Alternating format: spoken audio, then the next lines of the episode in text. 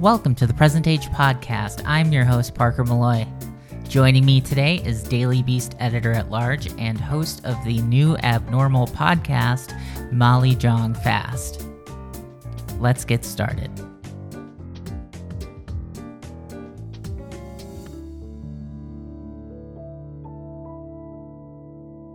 Oh, hello, Molly. Hi, Parker. It's so fun to get to meet you. I know.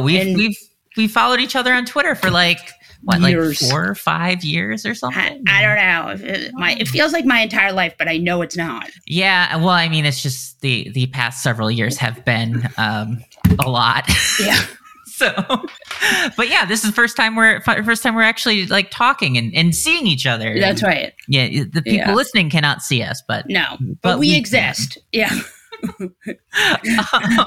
So thank you so much for taking the time to chat with me for this, my fledgling little podcast. No, I'm honored. Nothing compared to yours, I'm sure. No. I mean, I would say the thing with podcasts is you do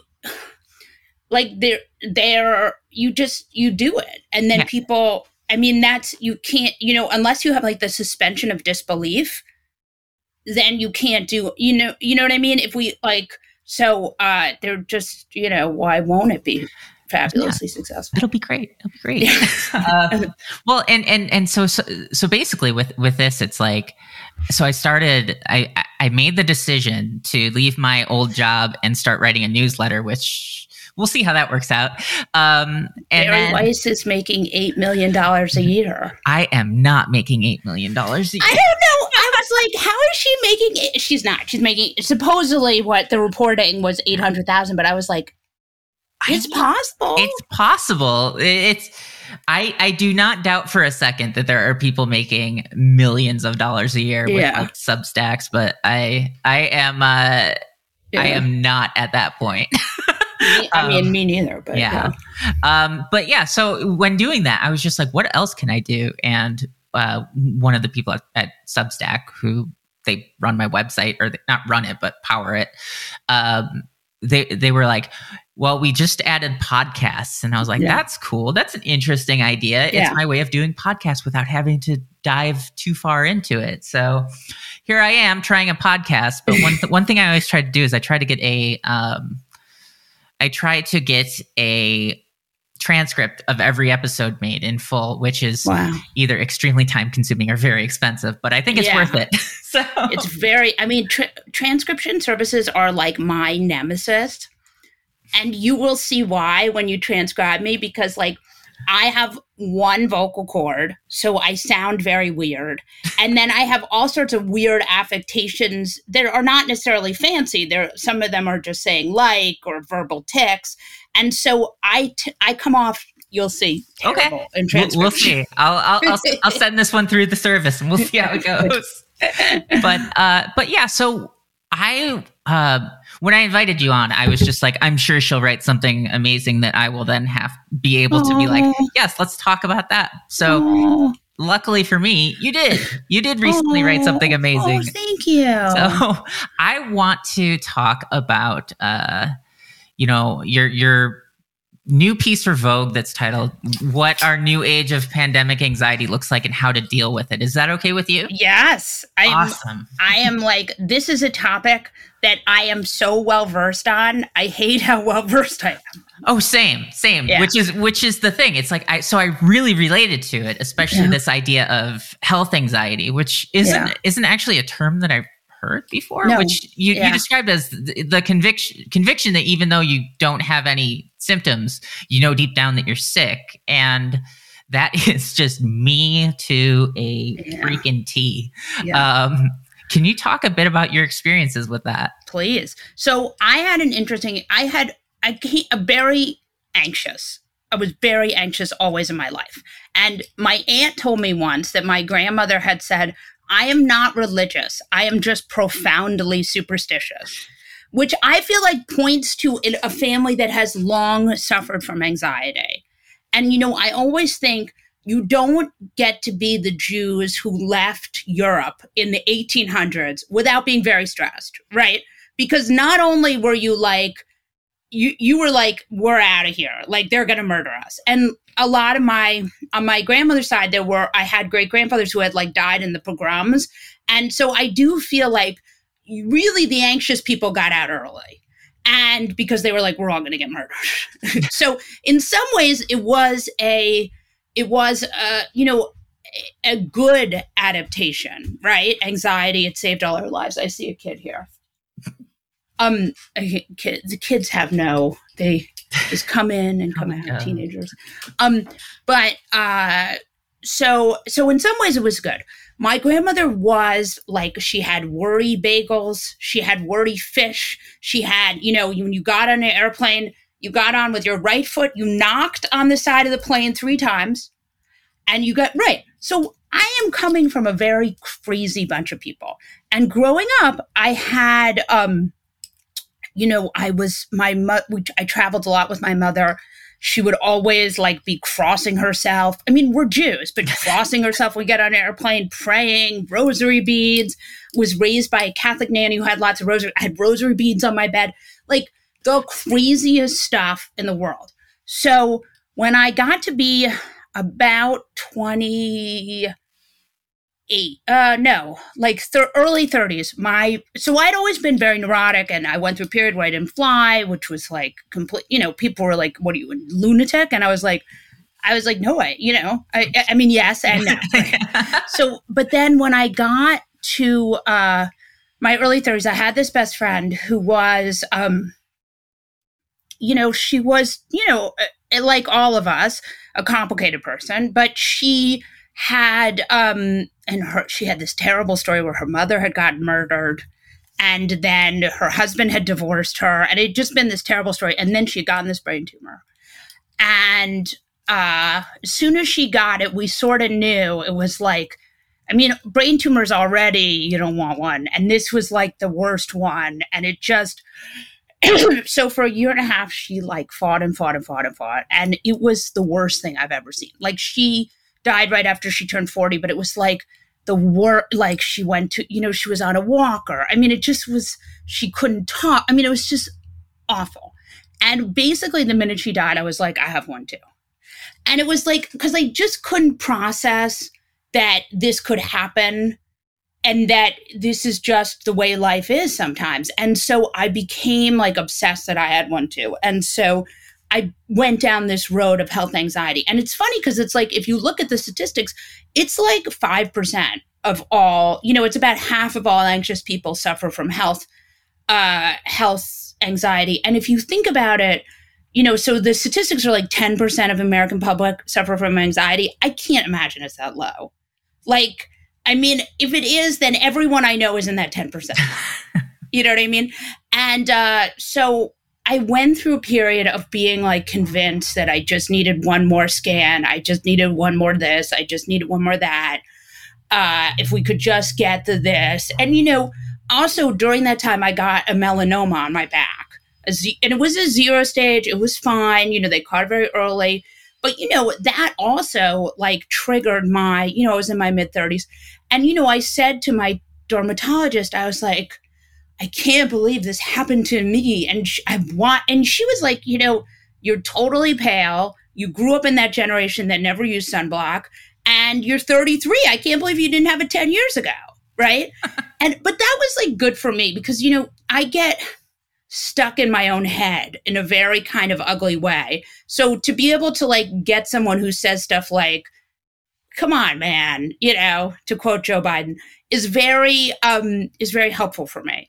So I got the melanoma taken out. I'm very careful about getting it checked. But yeah, so it's interesting too. And when I interviewed so that was how I got into it. Mm-hmm. I hope I answered the question. Oh yeah, no, absolutely. Yeah. Okay, absolutely. And it's just something that I really relate to. And, yeah. and just kind of at the beginning of, at the beginning of the pandemic, I used to joke around to myself that this was kind of my Bane in the Dark Knight Rises moment, because by that point I'd been working from home for several years. I was like, oh, you're worried about catching a deadly virus every single time you step outside? Welcome to the club. Yeah. And part of why I kind of struggle so much with health anxiety is that deep down, I know that there will come a day where my worries aren't unfounded, where I really am sick, where I really will get worse, and where I really will die. And that's sort of this idea that floats through my head constantly. You know, you always get better until one time you don't. Yeah. You know, but, oh, go ahead. But the thing that I learned a lot from you know, I stopped going to regular therapy and I got this behavioralist who really focuses just on anxiety. And, you know, most of his patients are either flying or health or agoraphobia or something. And the thing that he always says is like, with anxiety, it's the inability to live with uncertainty. Ooh, that's an interesting way to kind of think about it. And that's... That is, again, tragically relatable for me because it's this, I don't know. And I feel like I have worked in the wrong industry to have this sort of feeling, because a lot of that kind of carried over to fears of things like getting fired or being laid off and not being able to pay my bills, you know, and for instance, I used to sort of worry that I was constantly on the verge of losing my job. Yeah. And then I would convince myself, oh no, it's all just in my head. I need to overcome this and watch. Everything will be fine.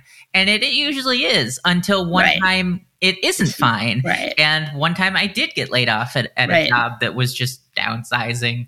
And then I had another job where I was about to, where they laid off a bunch of people and I like kept making the cut, luckily. And then finally one surge of layoffs, I did not. And these things, rather than see them as rare occurrences that we just sort of have to deal with and roll with, I kind of kept the negative things would reinforce all of my bad habits and all of my bad like thoughts. And that was kind of something that's sort of played into it with, you know, with this, with the pandemic, especially, you know, as it plays out, because when in early 2020, there was, remember back when they were like, don't buy masks, you're fine, masks, you don't need masks. And then I went and decided, I was like, screw them, they're lying to us, I'm getting all the masks I can. Right. Which I know that's not helpful. I know that only fuels the like toilet paper shortage stuff that we had going on.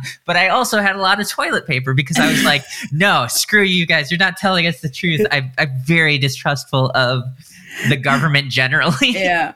You know? The toilet paper was a good call because like we couldn't get toilet paper. I mean, it was just, but I would say like the cycle. So one of the things that was problematic for me was that I was in a cycle of reassurance seeking.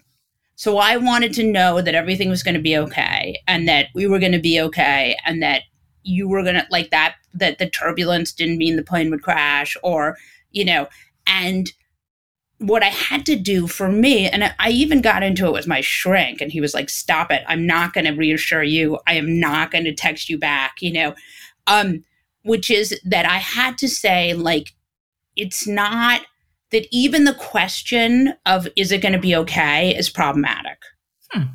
Like, I don't need to answer questions. Like, I have thoughts that are going to come into my head that are going to be like, will I be laid off?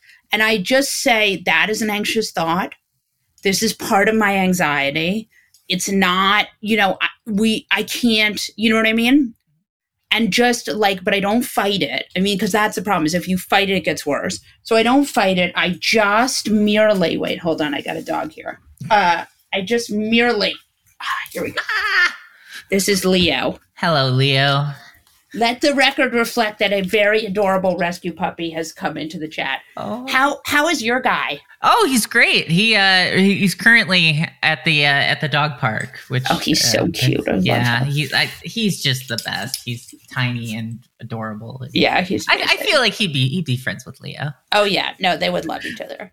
But yeah, so to not engage with the thoughts, but not to fight them. Which is very hard because, you know, like even now, still a long time later, I want to like fix my thoughts or I want to fight with them. I want to say like, that's not true. And the more I can just like see the thought, not engage with it, just be like, this is the anxious thought. It's an unwinnable proposition, right? Because we don't know what the future is going to look like. We don't even know if they're going to be jobs. Yeah. we could all be Substack millionaires. Yeah, we could. And yeah, like Bari Weiss. Yeah, and maybe someday I will. Who knows? We'll right. See. I mean, so the idea that you can't win a thought. Yeah. Well, that's a great point. I mean, because I so going into the right before the 2016 election, I was working at Upworthy at the time, which was a very weird fit for me. But it was fine. And there was one of my coworkers was just like his whole thing was he set up a Slack channel and was just like, go in here and I will reassure you about the election. Because I know everyone's worried that Trump's going to win, but let me reassure you, he won't. Yeah. It's fine. Don't worry. Look, here's what the odds show, and he would even point to like 538 or something. And then election night happened and it was like, how could this happen? We've been reassured repeatedly, and that's the thing. It's like, we can't be sure of anything in the world, and I feel like this need to be reassured probably does contribute to it. And your piece really hit that point home in a way for me that I haven't been able to kind of come up with on my own before reading it. So that's why I really enjoyed that. Thank you. And I spend a lot of time thinking about anxiety because it's such a root of my life and my mother's and my children. There's just so I really do find it, I don't know, I relate to the the struggle with it. And I just think about it a lot. So the other thing I would say that about the 2016 election was I was at an election watching party and I was like, watching the needle go from like blue to red. And I was like, it felt like turbulence on an airplane. Like I had that same feeling of like we're going through extreme turbulence, like all flight attendants sit. Like I was like, like I felt it in my chest and I couldn't, and usually I don't have that feeling. Like, unless I'm like, at a doctor's office and they're like, we're going to want to biopsy this or something. But like, and I couldn't, like, it was the first time in my life where I thought like, oh my God, this election, because, Mitt Romney, I mean, no one likes Mitt Romney, but like, he wouldn't, he wasn't going to like arrest all Mexicans, And it was the first time in my life where I thought like, oh shit. Yeah, I had kind of the same sort of idea. I was never one of those people who was very like, oh, Trump can't win, he won't win. Yeah, I always think the worst possible thing that can happen will happen. Right, so going into election night, I was like, he's so gonna win, it's gonna be terrible. I was not one of those overcome people. I was sitting there like just shaking on edge, waiting to see how it worked out.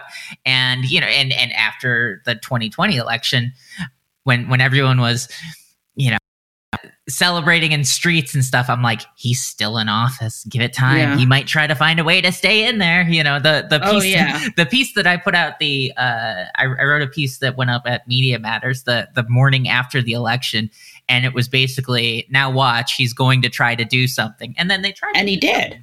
So yeah, I was like, this thing isn't over as much as we all want it to be. But, he never, ever, I mean, they got him out, but he never, ever was like, okay, I lost. Yeah. No, to this day, he still talks about how he won. And I think he's going to run in 2024, and I think he might win, which is, I know. And if he wins after like the 4 years of being out of power, he's going to be mad. And it's not going to be okay, but it's not going to be okay. That's right.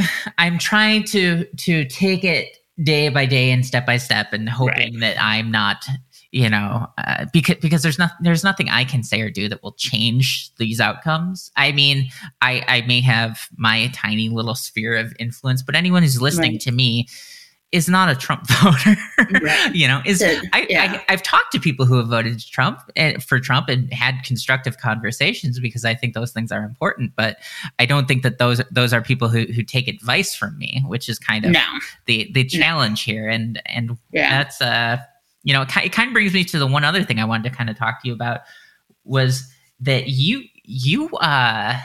for a while you wrote some stuff at, what was that? The Dispatch or the Bulwark or the Bulwark. Bulwark. The Bulwark. Okay. I constantly confuse. You can't confuse the two because the Bulwark is anti-Trump right, and the Dispatch is anti-Trump right. Yeah, you know they're the same. Yeah, but at the same time, one thing that I found so interesting about your work there, your writing tended to have this very someone who is to the left of their usual reader base, trying to kind of get in there and kind of explain where you're coming from and where a lot of people are coming from. And I think that that's extremely helpful stuff. Oh, yeah. But it resulted in a lot of backlash from the pro-Trump folks. Oh, they were mad. I mean, I have never made anyone madder than when I tweeted about this. You know, what's interesting is I come from such a bubble because remember, I live in New York. I've always lived in New York. So when I went to CPAC and I heard this anti-choice thing, I was like, these people are lunatic. I couldn't even believe, I was like, this isn't pseudoscience. This is pseudo-insane. These people are insane. And people were so mad at me. They were like, how dare you be pro-choice? I was like, you guys are, I didn't even know. I mean, I sort of knew this, but I don't have any friends who are anti-choice. I mean, it's a basic, most of the population is pro-choice. I mean, with some caveats, but so when they were so upset about that, I was like, you guys. And what's interesting is at the Bulwark, and I love them. I'm friends with all of them to this day. I love them. And they're some of them are some of the smartest writers and thinkers, but a lot of them are pro-life or anti-choice. Yeah. I mean, and, a lot of them grew up Catholic, and that's very, something they learned when they were young and they're very attached to it. To me, it strikes me as it's funny because it's I never had an abortion. And but I did have this one kid who we thought I was going to have to abort. Mm-hmm. And I wrote about this for the Journal, which got people crazy too. But went before the Wall Street Journal opinion page lost its mind, which is about 4 years ago. But but I talked about how, I had this chance of having a baby that was going to die of this degenerative disease. And it was not even a question to me, I would have an abortion. I'm not going to bring into the world a child that's going to die of a degenerative disease. Life is fucking hard enough. And they were it's eugenics. And so it is, you are dealing, and I'm sure you have, you think about this too, is you are dealing with a group of people who have no sense of how any of this works. Yeah, I mean that happens a lot, especially when it comes to trans issues. That's always fun. Yeah. When there are people who are it should be illegal for trans people to get medication and stuff, and it's wait, why? And trans is I honestly think trans issues, they're so obsessed with it because they're they think they can get people. They're people excited about it. Yeah, well, and that's. I think it all kind of plays into that. And one of the things that I used to try to do more of this, which was just kind of be the hey, look, I'm the trans person the big scary trans person. Yeah. I am not eagerly sneaking into locker rooms and the whatever. Locker room thing is so insane. Yeah. Well, it's first off, locker rooms and bathrooms, they're disgusting. Yeah. Right. I mean, that is a problem in itself, but the obsession was always so weird, and it's always so frustrating because there's nothing you can say that will change people's minds on a lot of this stuff, which is frustrating. And what always just gets me is that how the people who are weighing in often are the people who have no stakes, no skin in the game, you know, when it comes to, hey, should your trans kid be allowed to get see a therapist, or should a trans adult be allowed to, should Medicare cover surgeries and, you know, stuff like that. And it's like the people who are very loud, like inserting their opinions here, they don't have trans kids. No. They are not trans themselves. No. They are just like, I don't like this. It's icky to me. And so it should be illegal. And that's kind of the same sort of thing with abortion that comes up a lot, where it's a lot of dudes or a lot of like people who not only wouldn't want to have an abortion themselves, which is a very legitimate position. That's totally fine. But want to go out of their way to make it illegal for other people to access, you know, whatever. Yeah. Well, the abortion issue is like, I am not radically and profoundly pro-choice for my daughter because I know that I can get her an abortion if she needs one. I am radically and profoundly pro-choice for the woman who lives in Leadville, Texas, or whatever, you know, wherever Texas, who can't take a day off work and has to drive, you know, 48 miles to get an abortion, and there, you know what I mean? Like, or really hundreds of miles to get an abortion. I mean, I'm pro-choice for her because those are the women who end up, you know, suffering. It's not the women in the blue. It's not the women in the blue states. It's the women in the red states who are underrepresented, who can't, you know, and that I think is really the important thing. But just to get back to the debate for a second, I had someone come to me earnestly and say to me, it's all about women's sports. And I was like, what? I was like, when have you guys ever cared about women's sports? Yep. That happens so much. That's so the funny thing is, so back in the 70s, there was a tennis player named Renee Richards who was she was trans and she wanted to compete in the U.S. Open, and she did, and she won a court case in New York, and that was the whole thing. And so she competed in the U.S. Open, and the big concern was, oh, this person's going to dominate because blah, blah, blah, grew up, you know, testosterone, this, that, whatever. And then she lost. And then, you know, she was a mediocre tennis player, which, you know, there are certain situations where, sure, yeah, a trans athlete might have an advantage, but the response is always, you know, which is my response, which is always super unsatisfying to everyone, is it depends. Right. You know, do trans athletes have an advantage? Sometimes depends on what the sport is, how long they've been on hormones, what their age is, you know, all of these things factor in there. But the people who are arguing the other side of this pretend to care so much about women's sports. They're like, no, we need to make sure that, you know, eight-year-old trans kids who haven't gone through puberty. Right. So they very clearly do not have, and it, like, puberty is the moment when you start to see it one way or the other. And it's like, if someone hasn't gone through puberty and you're still blocking them, you don't care about fairness.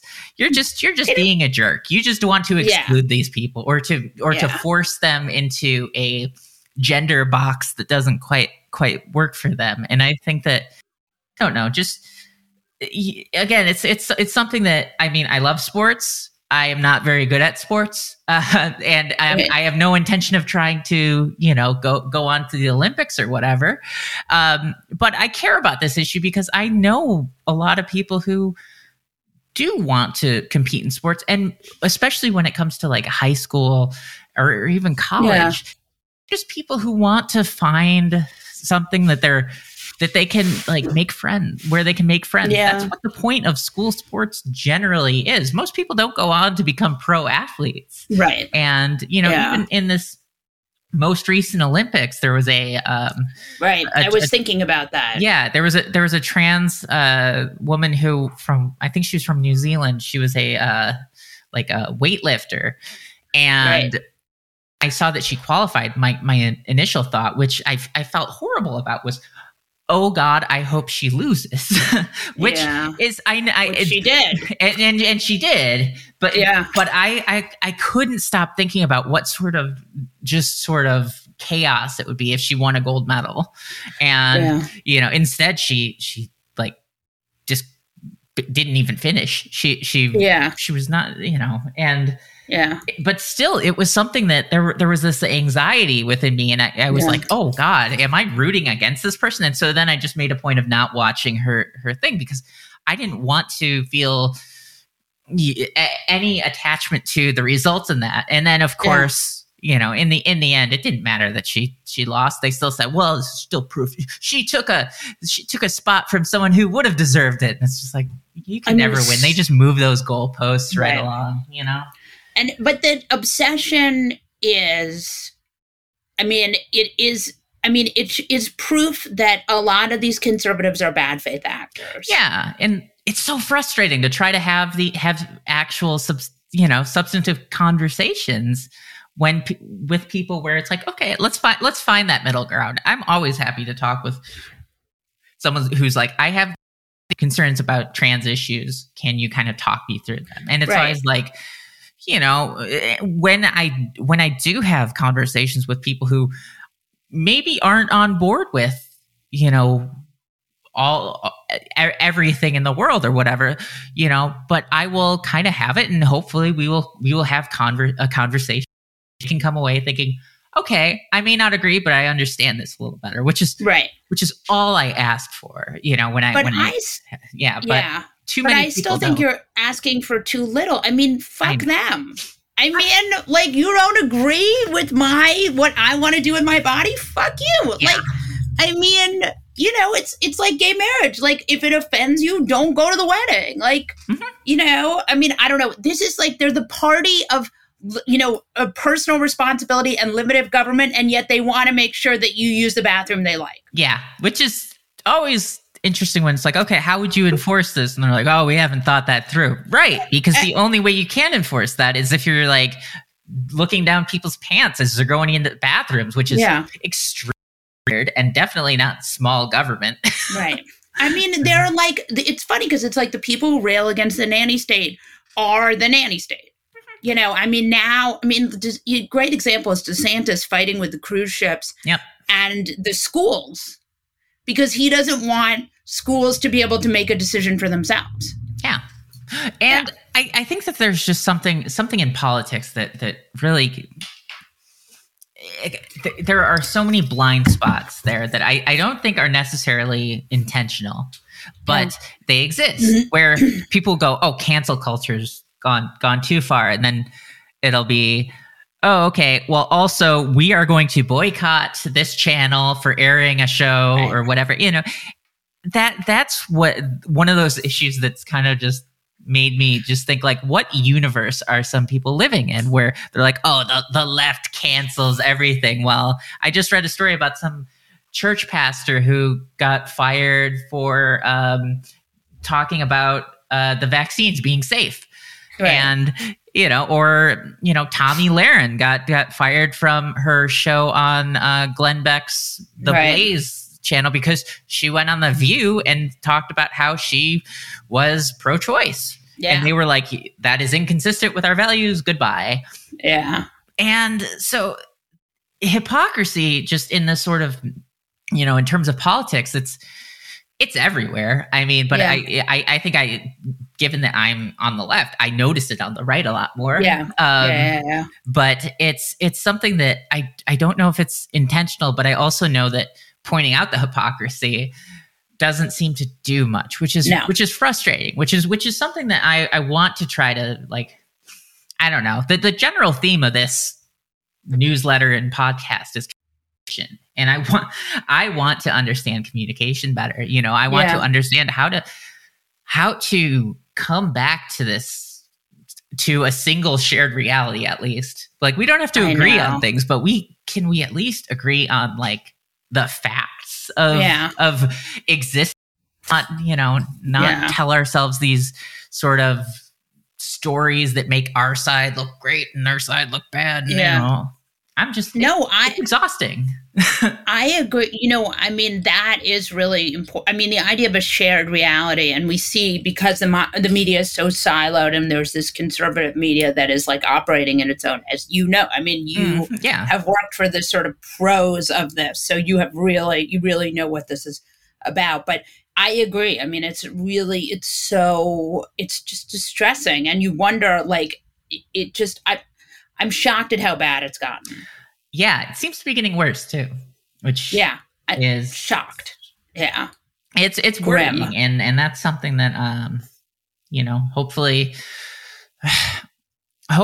it gets better. But I don't know. I try not to let the anxiety that fuels every part of my life also fuel this part. It's hard.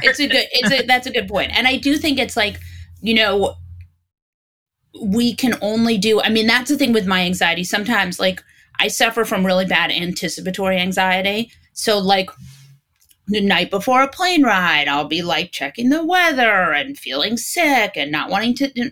And, like, one of the things I'll do is I'll be like, where am I right now? Like, am I in an airplane right now? No, I'm in my house. Like, am I okay? What number am I anxiety now? I mean, I have literally had to do every, like, basic anxiety trick in the book, which has helped me with the pandemic. I mean, I also think being sober has helped me because, like, I can go to AA meetings and I can, like, talk about my anxiety. But that has really helped. You know, all the mental health stuff has really, like, I've had to really use it. Yeah, that same. I mean, like, that's it's the same way with me. You know, if I get a back before the pandemic, like a speaking gig scheduled in the like days leading up to like my flight, I'm like, oh no, I think I'm getting the flu. I should cancel. And like, and then I get there and I get on the plane. The whole time I'm going there, I feel sick to my stomach, and all of the physical manifestations of anxiety just kind of build up. And then I go and do the thing. I give the speech, and then it's fine. It's over. Yeah. It's like, oh, wait, no, I was fine. Turns out I wasn't sick. This was all in my head. But being in my head can become real, which is why I think a lot of the distinctions between, oh, this is just in your head, and, you know, oh, this is just on the internet. Those sorts of things are kind of cop-outs from acknowledging that things like your mental health affects your physical health, and the internet is part of real life. You know, it might not be all of real life, but the internet, there are two things that, like, I am there that really get me agitated: the idea that the internet is not real life, and the idea that Twitter is bad. Like, you are lucky, you get to interact with people. It is a privilege. Like, if you don't like Twitter, then don't go on it. But, like, there is incredible, you get to read a book and then find the author and tell them their book is great. Like, it's amazing. Like, it's so cool. I mean, I'm 43 now. So when I was 20 years ago, you couldn't do stuff like that. You know, you'd write a letter to the New York Times and maybe someone would see it, and probably they wouldn't. And, like, so this is so cool. This is the coolest thing ever. Like, you can, so like, if you don't like it, don't go. You know, we don't, you know, that thing where people say how much they hate Twitter and also how the internet isn't real. Like, okay, it doesn't have to be real for you. Yeah.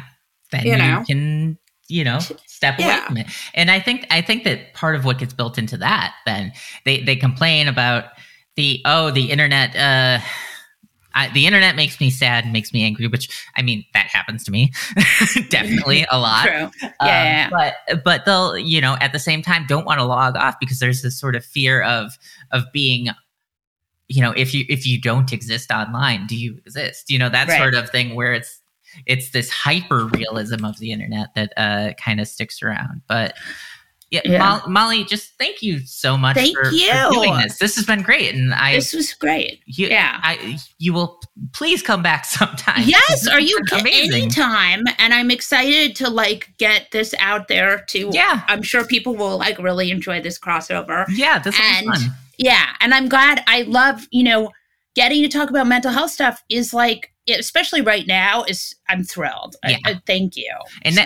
I was excited to be able to chat with you about this because it's just, you know, I think a lot of the time people who tend to write about politics a lot, whether it's me or you, you know, it's like we both do that there's this feeling that our lives center around this and that there aren't other factors. But I mean, this is a nice human sort of conversation and things that we're all kind of dealing with. And maybe that is the key to getting people on the same page, just to find these weird little tiny commonalities to cling to or not. I don't know. Anyway, okay. Well, have me back. Thank you. Absolutely. All right.